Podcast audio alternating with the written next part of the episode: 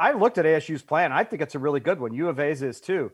It's a good plan. Just keep in mind that the fact that they're finding cases isn't a bad thing. It means that they're actually looking. What you don't want is to have the low numbers because you're not testing like the old Soviets used to do with stuff. You know, right, if right. you look, you should find them, and finding them is a good thing. You're making a great case for our saliva test. People can collect their saliva without having to have a stick in their nose. You don't need to have a trained medical personnel to collect the sample. It's just spit through a straw into a tube. We've done over 80,000 of those now. It works quite well. It's quantitative. It uses the same chemistry that the nasal swab does, but it's a lot safer and doesn't require medical personnel or nearly as much PPE that I know is what keeps me waking up every day and coming into the office is that nationally everyone recognizes the difference between public health and our hospital system and realizes both are extremely important and realizing that we need to be better prepared. We need to have an infrastructure that is in place that can scale up much quicker than we did with COVID 19. The silver lining from COVID would be to realize yes, actually, we are interconnected yes, actually, these communities do depend upon each other. We need to be more invested in the health and the wellness of the community around us rather than say it's all fair, it's all good, good luck. Uh, so, as an ER physician, you can't make enough of us, but you can invest in public health and you get an ROI that's pretty significant.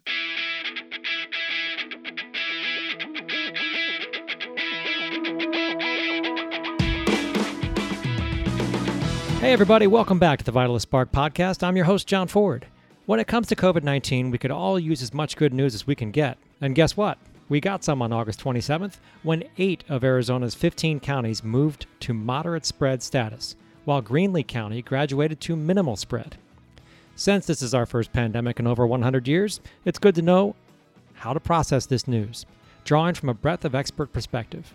That and more is what you'll hear in this episode of our COVID 19 Roundtable.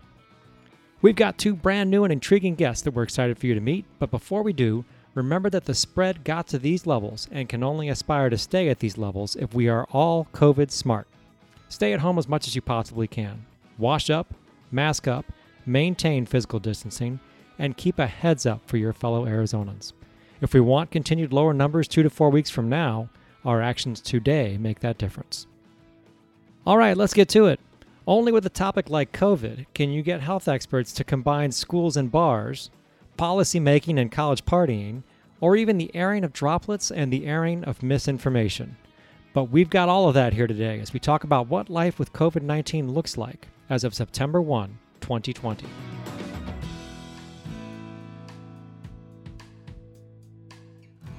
And we've got a great crew for you today here at the beginning of September. Starting off with Mr. Will Humble. Will, how are you today?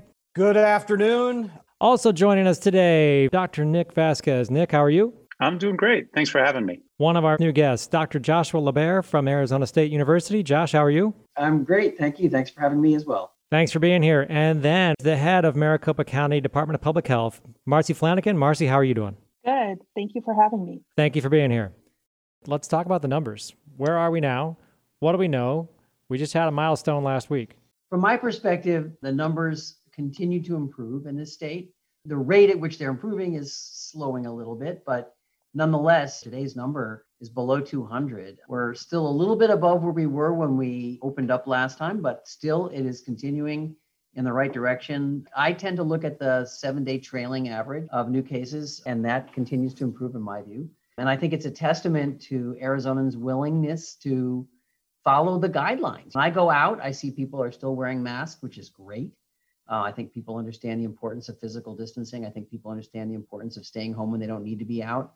And I think all of those things are contributing to the generalized improvement. And so I'm hoping that that continues. Uh, and I think if you look at the hospital numbers, if you look at the ED numbers, if you look at the ICU numbers, those reflect what we see in the total number of new cases. So I'm hoping that that we can keep people motivated. For me, that's the biggest thing. How do we keep people motivated? Uh, I agree with everything we just said, Dr. LaBaer. Here's the thing I want to point out, though, is that we've just made some humongous policy changes in the last few days. The bars and the nightclubs are now allowed to be open. Some of the K 12 schools are back in session. But the big turning point here is that the bars and the nightclubs yes back open. And so think about what happened on May 15th. We didn't see Yeah. it on your data at ASU until May 26th. that's So correct It took 11 days for us to see an uptick in cases. That reflects an incubation period and a little bit of testing delay. So while the numbers look good now, I don't think we can expect to see anything like a downward trend anymore because the policy changes, they're fundamental. We know that these are super spreading environments. certainly data from other parts of the country when they've done contact tracing and looked at the trends have shown that the bars are indeed the big super spreader locations much more so even than gyms for example. All the ingredients are there at a bar. People are disinhibited by the alcohol. The whole point of the bar is to be social. People tend to be indoors close in proximity. So you're right. Got to see what happens So, can you help clarify something for me that may not be clarifiable? I'm a practicing emergency physician, and from the get go, there's been a contingent of the medical community that is saying this is airborne. But there's that whole part about the bar where it's noisy. You have to be close and you have to speak loudly. yeah And, and that seems to promote this minor aerosol formation, which Yeah. increases the likelihood of transmission. Well, published studies that show that we produce 2,600 droplets per second when we talk in normal speech per second. And that's not speaking loudly. That's not trying to talk over music. So we are surrounded by a cloud of our moisture when we speak. There is no doubt in my mind that speech is the way this virus transmits from person to person, much more than, for example, coughing or sneezing and all that stuff that we worried about at the beginning. I think it's normal speech that does it. Well, you kind of skipped over the whole reason bars are open now. So we've now moved into a new category of moderate spread. And that does shift the policy lever. That's correct. So, given all the things we've talked about on this podcast over weeks and weeks and weeks since March, this is the gating criteria that this state has. It makes sense to do this, yes or no? Yeah, I don't object to opening the bars. I think from the very beginning, our objective was to keep our hospital capacity so that the people who did get sick would have the ability to get care. We wanted to save as many lives as we could. And yet we've asked certain businesses to shut down for a long, long time. So I don't object to allowing this to happen. What I strenuously have objected to over the last 10 days, allowing this to happen without a compliance and enforcement system in place. And for many, many days, it was clear that the bars and nightclubs were going to open. And I never heard anything from the state to suggest that there was going to be a compliance or enforcement provision in place, which was freaking me out. We did the Yeah. honor system in May and we did the honor system in June, and it was a train wreck. One of the journalists before those press conferences gives me a call and says, What should I ask about this week? And this was like three weeks ago. And I said, Ask about the fact that the bars and nightclubs are opening around the corner. Ask him, What's the enforcement plan? I'm talking about the governor. And he didn't answer the question. So that was a signal to me that that discussion hadn't happened in the back rooms about the compliance and enforcement. I'm pleased. I don't want to be a Debbie Downer here. I'm pleased that they do have a hotline. That's the other thing I was pressing for is you got to have a hotline. It can't be if we become aware of your non-compliance, you're in trouble. You've got to have active surveillance for who's cheating on this. And now they have it. And there's been a couple of enforcement actions. My understanding is there's a three or four bars that have had their liquor licenses suspended. What I hope happens is that this is a broad-based, long-term compliance and enforcement system. It can't be let's do a few high-profile suspensions and hope that that does it. It's going to have to be like what we do in the restaurants. You'd send health inspectors in. I know that's Maricopa Environmental Services. You inspect everybody. You have to know what everyone is doing. The other half of this, I hope, is that in addition to enforcement for the restaurants, is just that the patrons also have an awareness of their own responsibility in this. I'm hoping that Arizonans have learned something over the summer and that people who go to businesses know that wearing masks helped. And, and, and there are survey data to show that people are more supportive of wearing masks. Certainly, that's my observation. I was shocked at the beginning of summer to walk into Target and see nobody wearing masks. And now that's not true. Most people do it. Here's the thing we hear though it's really hard to drink a beer when you're wearing a mask. It's really hard to eat food when you're wearing a mask. And so when we go back to the idea of bars reopening, it becomes another normative spot. I think people understand when you go shopping, you got to wear a mask, but people still quite haven't figured out because they haven't had the practice what happens when you walk into a bar. For me, the concern or the question I have isn't whether or not people have learned. Come June, I think our entire public learned okay, this isn't just going to go away. We need to adapt. I can see the argument for opening up a school because of the public benefit for educating kids in the long run and in the short run. It's a harder ask for me to open up the bars. I understand the employment, I understand the economic benefit there but it's a harder ask. And it's one of those things that is a dilemma. You're going to get something, it's going to cost you something. I wonder if we're ready to shut things back down again if we get to a place where the data starts to look bad. Because once you give people the sure, go back, it's hard to tell them, okay, wait, it's raining, everybody back inside now.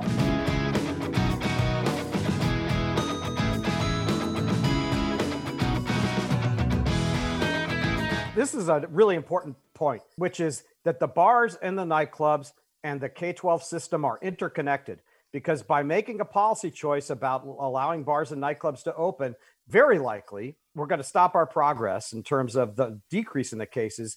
It's going to plateau or go up. And so if it does, we may never get to a hospital capacity issue, but we might very well get to the point where the K 12 kids and their parents miss out on in-person instruction opportunity because the bars and nightclubs were open. I know you can't have it both ways if there's not real compliance. If this is a kind of press release type compliance, then it's not going to work and K12 is going to be over online. Marcy, all these changes are starting to come. We have major universities back on campus. We have reached a spot where schools are going to start reopening. We have bars and restaurants reopening overseeing the health of the most populous county in the state, are you concerned that things are going to go crazy again? And if so, where do you start? I think that public health for the past 10 months or so that we've been dealing with this, it's been something new for all of us that we haven't seen in most of our lifetimes the biggest fear that we have is exactly what we're talking about right now is it's all happening at the same time. If this were to be that school wasn't starting for another few months and the bars and things were starting to slowly open and we had a little bit of time but with it all happening at the same time that is the fear. And it's the question of does everybody realize that there has to be that turn off valve, that there has to be triggers at which we can't get to back to where we were with 3,000 cases a day. That's just too much to allow our teachers and our students to be in classrooms together. And we know that's not ideal for learning, especially you think about I have niece and nephew that are both in elementary school and trying to teach a second grader, a first grader online you know they're not getting the same quality of education they would when they're in the classroom with their teacher. It's just the reality of the situation. So, as Will pointed out, the most important thing is for everyone to remember that following the mandates that are in place means that our kids are going to get to go back to school and be in classrooms. And if our numbers start to shoot up, we need to be ready to buckle back down and turn that off switch back on again and not have the congregating happening. You know, in bars, I think there's many that have tried to be good players and and part of the solution and really have their bartenders and their staff and everyone wearing masks and then compliance. And then unfortunately, you see what happens. We allow places to open and you have some bad players that go right back to allowing lots of people sitting around the bar with nobody wearing masks, staff not wearing masks. So that's going to be an issue. But I am happy to see, as Will pointed out, that the liquor board was willing to come in and do some enforcement actions on those bad players. From a county perspective, with all these different places reopening, what is the partnership? What is the alliance of groups that's going to make it possible to provide some oversight? It's definitely going to be a partnership with any of the agencies, probably more at a statewide level, that hold some sort of enforcement authority over these areas. So when you talk about a restaurant or bar, if they have a liquor license, it's going to be the liquor board. When you talk about establishment that serves food, it's going to be your county local health department or environmental services department that license that establishment. So it's going to be all of the players that are part of licensing any of these establishments and whatever licenses they may hold hold that are going to have some enforcement capability. When it comes to our partnerships with them, it really is providing the guidance and recommendations. We had several owners reach out to us and ask us, How do I safely open? What do I do about menus? What do I do about staff when they're sick? And those are all great ways for public health to be able to weigh in and give some recommendations. When the schools were starting to have discussions about bringing students back in the classrooms, we started a work group here in Maricopa County. We had about 15 participants from school superintendents to a couple ASU partners and lots of people having discussions of what sort of decisions our school board's going to be faced with and what kind of information do they need to make the best decisions possible. One of the things, Marcy, that's been talked about quite a bit is how low does the new case rate have to be in order to reopen? The corollary question that I don't think we've heard the answer to is how high do cases need to get before we have to pull back? Has that been discussed at the county level? And if so, what thoughts does the county have related to that? If you're talking about the schools and, and businesses, there are some metrics out there at the at the state. You're going to see a little bit different across the country. I think that's part of the problem with COVID. If it were a magic number we all had, it'd be easy. Part of it is seeing how your community, how dense it is, what your population looks like. What we're seeing here in Maricopa County is going to be different than what they're seeing in Navajo County or Apache County or, or anywhere else. So it really is looking at your community. I think that's why it's important that our dashboard, we now have information with case rates, uh, percent positivity, the metrics that are being used for the schools broken down by not only zip code, city, but also school district. And it's really to look at those numbers and make the decisions. I think that we can all say, when it comes to percent positivity, when we get to a point, especially when we're in the double digits, 10%, that is not a good time to be allowing businesses to open and, and, things to, quote, be going back to normal. When really we know World Health Organization, CDC, everybody says 3 to 5% positivity is where you can say that you've kind of got things under control. And we haven't hit that yet in Arizona. So it really is right now, I think, still finding that balancing act of what is safe to start letting some things open, but what also is to cautiously start to open things. Josh, a compacted group within a compacted county, Arizona State University. 176 cases was the first number that we got after initially the university was not going to report cases publicly. Within a matter of just a few days, that number almost tripled. Yeah. How do you feel about what's going on on ASU's campus in spite of an overwhelming amount of mitigation efforts? We're dealing with our 18 to 21 year olds who are college students. It is very challenging for them, particularly because the vast majority of them are asymptomatic. For them to adhere to these guidelines that are sort of preventing the socializing that college students do. We're building the plane as we're flying it. this is not something that any of us has ever faced before. We are day to day trying to sort out how to manage the process. We'll see. Part of what we're going to have to struggle with is trying to be creative about how we can let these kids socialize in a safe manner? Can we get them to do things outdoors, spaced more appropriately? I mean, right now, they do socialize, they may be doing it inside, trying to convince them not to go to these houses off campus into basements and having parties and that sort of thing. It's exactly what we don't want them to do. It's a challenge. There's no question about it.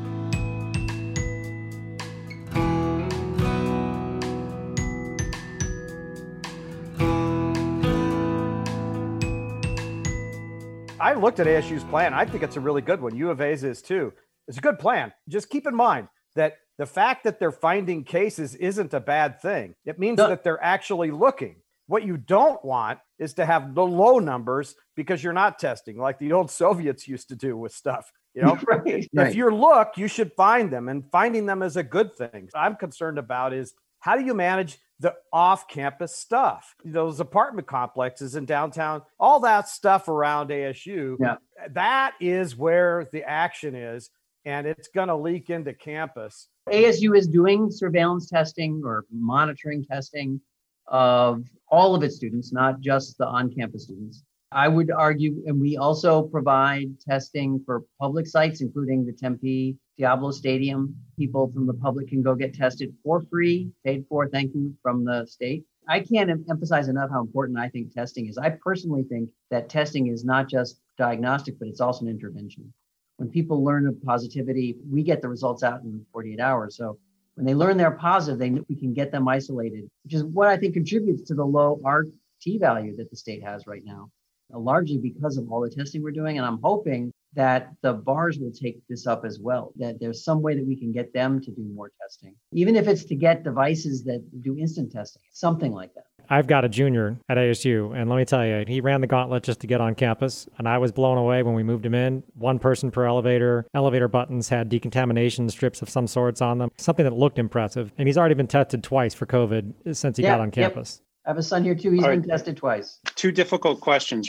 Question number one Why are we having in person college at all? Tell me what the benefit is for 18 to 20 year olds to be in person when you can do it online. But the benefit for physically being on campus versus the risk is I, don't get. And the second question I have why are we using scarce testing resources on 18 to 21 year olds? You're having a struggle to get people in a nursing home tested, when you're having a struggle to get people in a meatpacking plant tested, when you're having a struggle to get people in a memory care tested. I work in an emergency department. None of us are being tested regularly. And I'm not saying that I'm the one you should be testing, but I'm saying that if there's scarce resources, this is a misapplication for people who are low risk for mortality, maybe higher risk for spread, but you could mitigate that by not having them on campus, period. Are the resources really that scarce now? I mean, I know they were for a long, long time. I don't think they're that scarce. I think there's a policy decision that hasn't been made to require staff at nursing home to get tested once a week. And they have the regulatory authority. The Department of Health Services holds those licenses, they regulate them. Is it really that scarce? We have public testing sites all around the valley and now around the state. And we are not anywhere near capacity. We could sample 2,000 people, sample 2,000 people at State Farm Stadium or Tempe Diablo Stadium, and we fill less than a quarter of that now. People aren't coming to get tested the way they were back in July and earlier in August. So there's plenty of capacity that people are not using for sure. And Uh, there's plenty of regulatory authority that hasn't been used as well. We have the ability to compel assisted living and skilled nursing facilities as a matter of keeping your license in good standing to test their staff once a week. We haven't used that regulatory authority. This is a state thing. CMS is now requiring all of the CMS licensed facilities to test on a weekly basis. The problem is they don't have enough staff to administer or collect the samples to do the testing. The new state guidelines just came out on Friday for long term care facilities to allow visitation to come back into them. And there is a testing component. We're hearing from those facilities that that's great if they get a machine, but who do they have on staff to collect samples and run those tests? And then also, it comes with just an initial supply of test kits. But then, how do they reorder them? How do they get more? Those are the things that we're dealing with right now and trying to figure out with these partners. This is the problem we've had since March. You've got a kit. If You want to do your kit. You need that swab. You need a testing kit. You need someone to collect it. They need to be in full PPE because they might get exposed to droplets. You have a limitation on the number of swabs, a limitation on the number of kits, a limitation on the, the number of people actually trained to collect that swab. It's got to get back in there right next to the brain. It can't just be a nasal swab. And then on top of that, you just don't have as much PPE as you'd like. You're making a great case for our saliva test. People can collect their saliva without having to have a stick in their nose. There, you don't need to have a trained medical personnel to collect the sample. People can go sit down quietly or in the privacy of their car, just spit through a straw into a tube. So we've done, I think, over 80,000 of those now. It works quite well. It's quantitative and it uses the same chemistry that the nasal swab does, but it's a lot safer and doesn't require medical personnel or nearly as much PPE. Faster turnaround as well, right? In our case, we get it back in less than 48 hours. I keep going back to assisted living and skilled nursing. So, Marcy, that's a good thing that the Center for Medicare and Medicaid Services. They're requiring some testing, but there's other nursing homes where CMS is not the payer. And so, therefore, there is no regulations in place, which there could be. The authority exists. The governor could do it with an executive order. And then there's assisted living, which is also bearing a heavy mortality toll. Assisted living is private pay. CMS is not paying the bills on those things. And so, therefore, it's not required at assisted living. There's way more people in assisted living than skilled nursing. And by the way, the acuity of patients in assisted living is you would think you're in skilled nursing in a lot of places when you're really in assisted living.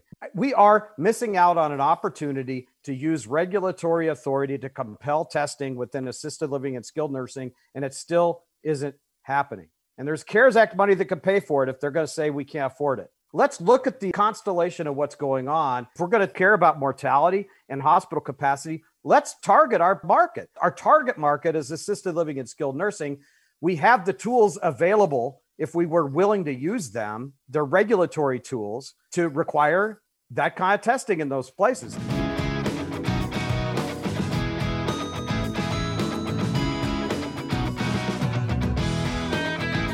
Josh, a lot of significant events happened in your neck of the woods since March, not the least of which the creation of a collaborative model that would project how cases might play out in Arizona. Talk about how that project started, who the collaborators were, how that project almost stopped, and what that project has led to in terms of its capacity to project where we would be at this time.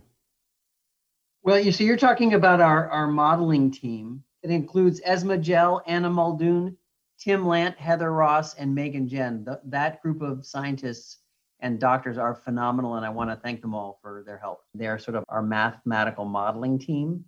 They've been engaged in looking at the data that have been provided to them by the Arizona Department of Health Services and built mathematical models to look at what is the transmission here within the state and what the likelihood was. And quite honestly, their models have held up very well. I mean, we're quite proud of their models. In fact, I was just talking to the team now, and the model that they built more than a month ago is still holding up. And certainly the model held up well over the summer as well. We hope that it helps the state and others to be aware of what the likelihood was. You know, the model detected the rise that became the surge in June we saw that coming in early May, even parts of late April. There were hints of it there. I think there's definitely a value to having lots of people and lots of brains working on these sorts of activities to make sure that we know what's coming and we have ideas of what to prepare for. That modeling team gave us results that, had it been used to drive public policy, would have saved lives. And you look back at what happened, that April report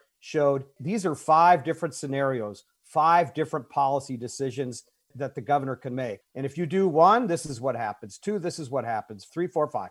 And they chose scenario two, which is to come out on May 15th with essentially the honor system and allow everything to open. And that was scenario two. And the Biodesign Institute's modeling report, you can go back and look at it. When you look at the X's on the chart, which is the actual real data that did happen, and you match it up with scenario two, which is the ending the stay at home order without a compliance or enforcement system, you see the exponential growth that we all observed and lived through, at least some of us lived through it in May and in June and in July. That work they did, it's remarkable.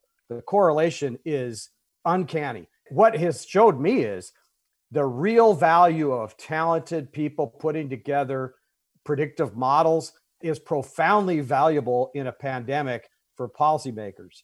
They are phenomenal. They are uh, outstanding and a huge resource for our university. President Crow relies on them regularly. I mean, they are a fantastic team and very dedicated. I mean, they worked tirelessly to, to build their models and refine their models, and they continue to do so. They're they're outstanding. To me, it was a real watershed moment when I went back and looked at the real time data for what actually happened and compared it to their work at the very beginning, and it showed you that predictive modeling would have been so valuable had it been used for policy decisions. The financial yeah. guys will be the first to tell you that past performance is not indicative of future results, but models get smarter with more data. This begs the question with what's happening right now as we are starting to reopen bars, as we have students on campus at college, and as we have students coming back to campus K through 12.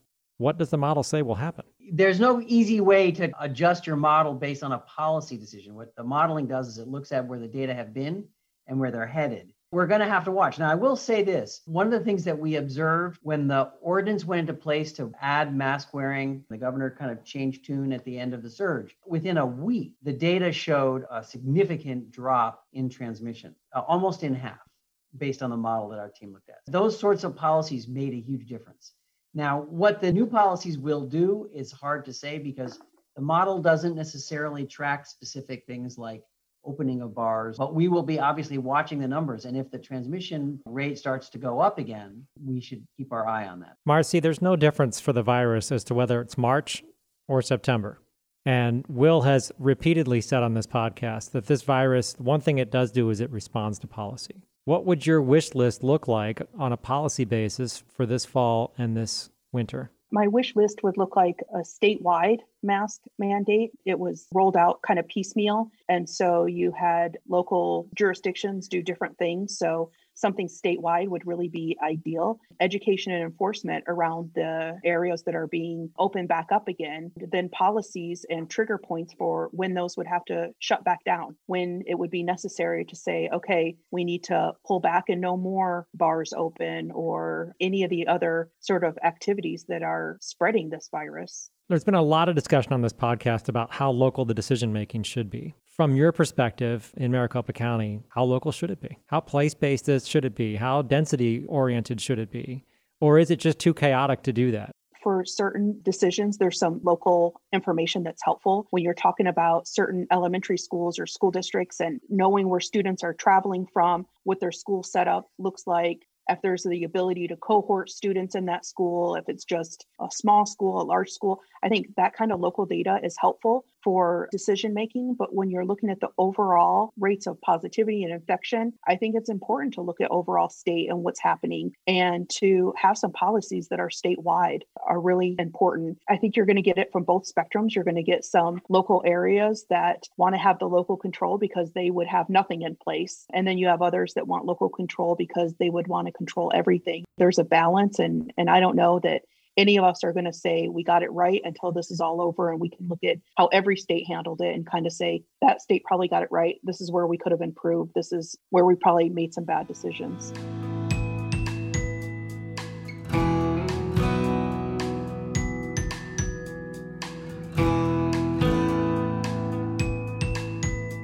So, Marcy, you've been in public health in Arizona for over 23 years if there could be any silver lining that comes from this experience and what we have been through as a state, do you think one of them might be more attention to funding for county public health departments? Is that going to happen? I hope so. If there is a silver lining, that I know is what keeps me waking up every day and coming into the office is that nationally everyone recognizes the difference between public health and our hospital system and realizes both are extremely important and realizing that this is not the last pandemic that's going to hit and we need to have an infrastructure that is in place that can scale up much quicker than we did with covid-19 nick as a emergency room physician would you want more money for hospitals or more money for public health? Oh public health I can take care of a diabetic foot cellulitis all day long. I'd rather prevent the diabetes. I can resuscitate a heart attack all day long. I, I'd rather prevent the heart attack. We know this through our Vitalyst work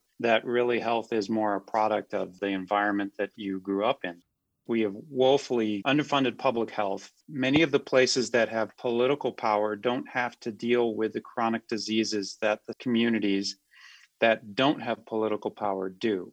COVID has highlighted what we've seen for the last 40 years with public health, which was hey, this community over here isn't doing as well. The silver lining from COVID would be to realize yes, actually, we are interconnected.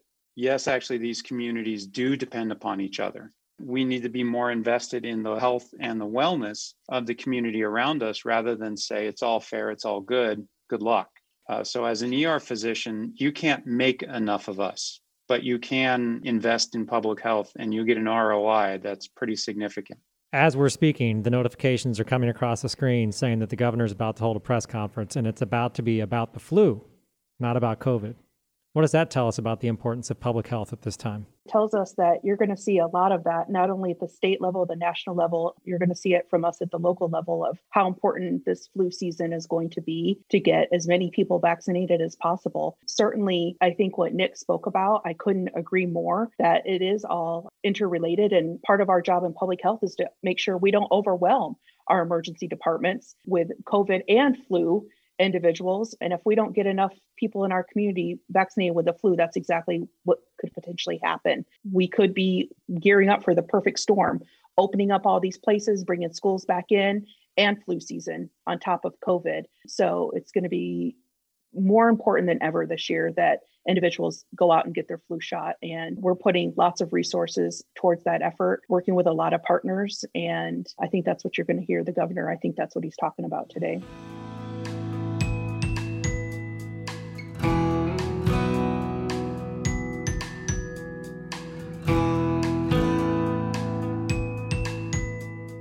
If you had a magic wand and you could use it to help us get through the next three months of this pandemic, what would you use it on? I'll start with Nick. I would fix the problem of identity on the internet. Our ability to trust the information that's coming across through the channels that we listen to, which is the internet, has been eroded significantly because you have no idea who it is you're listening to or where the information is coming from. For example, half of Twitter is bots. And there are a lot of bots out there going, Hi, I'm a nurse. I've treated people, and oh my God, this COVID's not bad at all. There's misinformation campaigns all the time because we have indulged lack of identity on the internet. If I had a magic wand, bing, I would say, Hi, I'm a bot. Hi, I'm a person. And then people could choose for themselves. Literally, I have had friends of mine, families of mine, present to me information that turned out to be fake. It's not about how much education you have makes you vulnerable or invulnerable to this misinformation. It's that we're all vulnerable to it. Josh, Nick's wand goes bing.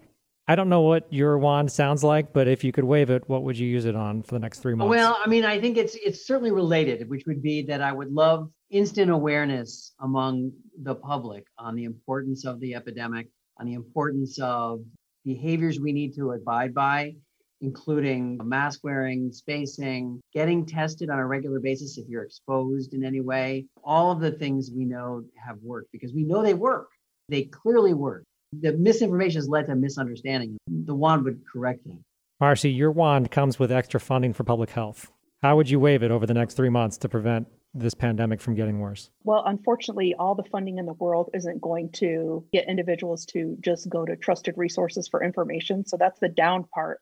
I think similar to what Josh and Nick have shared, part of that would be individuals understanding the real numbers and pandemic and where we're at and what everyone's part can do.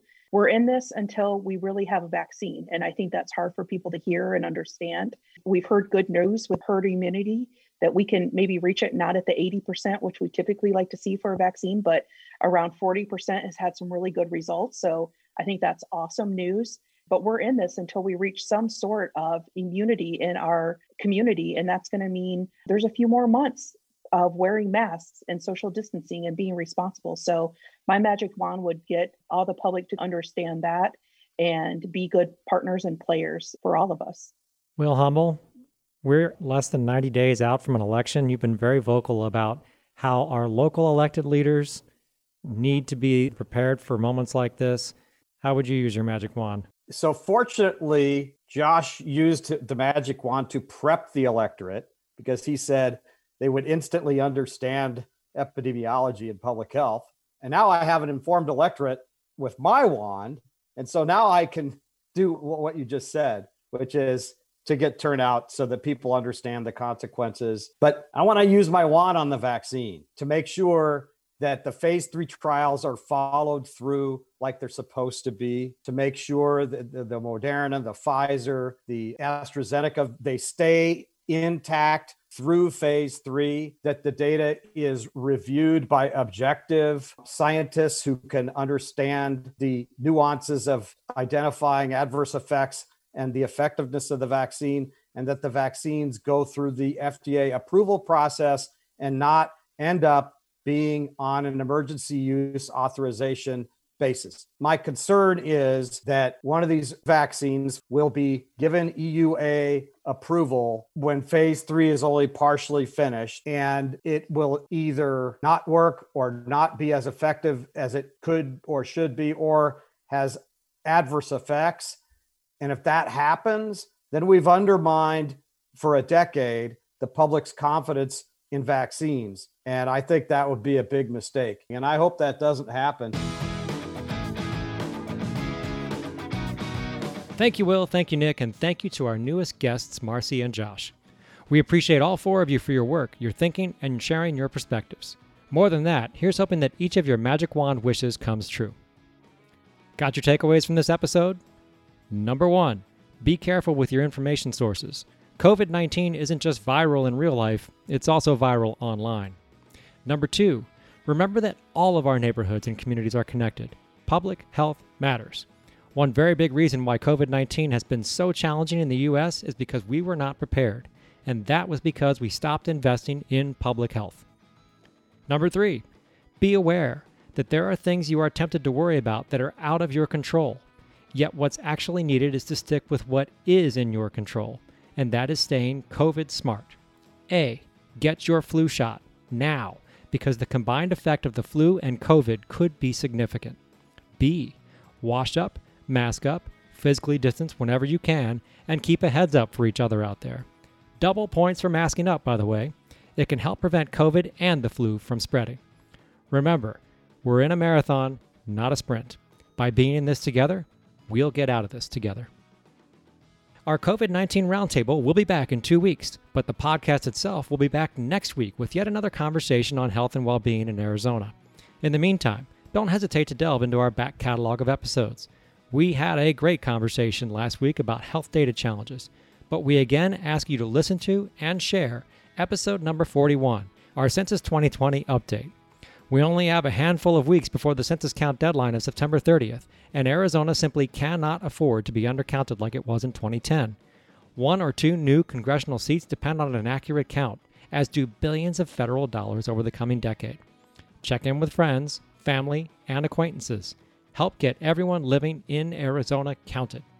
Beyond that, we've got a terrific and insightful LGBTQ communities conversation that you've got to hear.